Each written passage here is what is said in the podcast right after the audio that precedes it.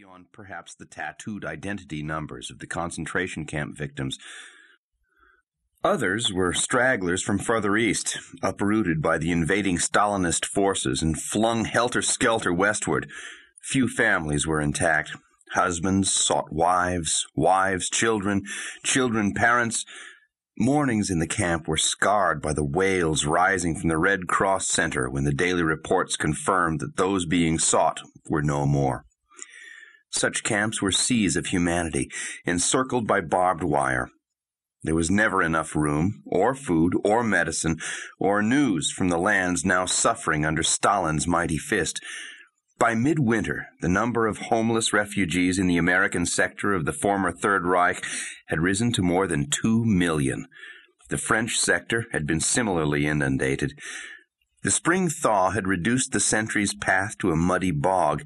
Jake and Pierre stayed on the grassy verge and picked their way carefully as they skirted the camp. Jake resisted the urge to return the never-ending stares from behind the fence. As they rounded the corner, a cry from somewhere inside the camp made Jake wince. No matter how often he heard the sound, he could not become hardened to the tragedy of another refugee's loss of hope. He steeled himself and continued onward until he realized that Pierre was no longer at his side. Jake turned around to find his friend staring at the fence with a gaze of hollow agony. Again there was the cry, and this time Jake heard it as a name. Patrique! Pierre recoiled as though taking the blow to the heart. Jake spotted a girl struggling through the dense lines of bearded men and kerchiefed women waiting for food. The people were reluctant to let her through, both because of their obvious hunger and because a step in the wrong direction meant moving off the boardwalk and stepping into the mud. She ignored their complaints and curses, shoving and wriggling and fighting toward the fence. Patrique! Pierre moved toward the fence, did not notice where he stepped, and sank to his knees in the bog. The girl extricated herself from the final line and promptly slipped and fell headlong into the wire. She scarcely seemed to notice. Even before the fall was complete, she was battling to right herself. Her feet spun for a hold in the slick mud. The front of her dress was encrusted.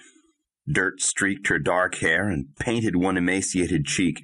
Finally, she recovered her footing and flung herself at the fence. She thrust her face and one hand through the wire and screamed in a broken voice, Patrique!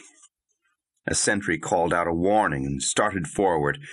Pierre barked out a command in French, but did not seem to have the strength to free himself from the bog. Jake walked over and offered a hand. What's going on? Pierre accepted the help without really seeing. He mumbled something in French. His eyes fastened on the screaming girl. Uh, try it in English, buddy, Jake told him. Pierre swung around, seeming to have trouble remembering who Jake was. Then he said in a benumbed voice, Patrique was my brother. Chapter 2 Jake sat in the corner of what once had been Colonel Beecham's office, but now belonged to Pierre Servet. The former American base at Badenburg was presently a central French garrison, with Pierre as acting commandant. Pierre sat behind his desk, his hands shaking so hard he could scarcely bring the cup to his lips. Jake watched him listen to the girl's story, hoping that Pierre would begin to recover from the shock of having heard the young girl call out his dead brother's name. But if anything, Pierre was becoming continually more distraught. The young French major winced at the girl's voice. His own questions were hoarse and hesitant.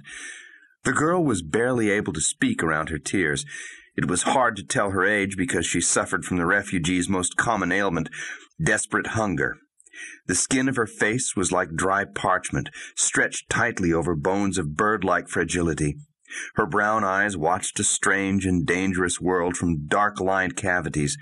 Yet her whole being burned with an intensity that belied her frailty. Jake imagined that, given a chance to recover, she would emerge as a raven-haired beauty. Seventeen, Jake decided, listening to her continue the halting discourse with Pierre. Maybe a year older, she spoke German with the lilting tone he had come to recognize as the result of speaking Yiddish at home. Neither her sadness nor the urgency of her words could obscure her voice's music.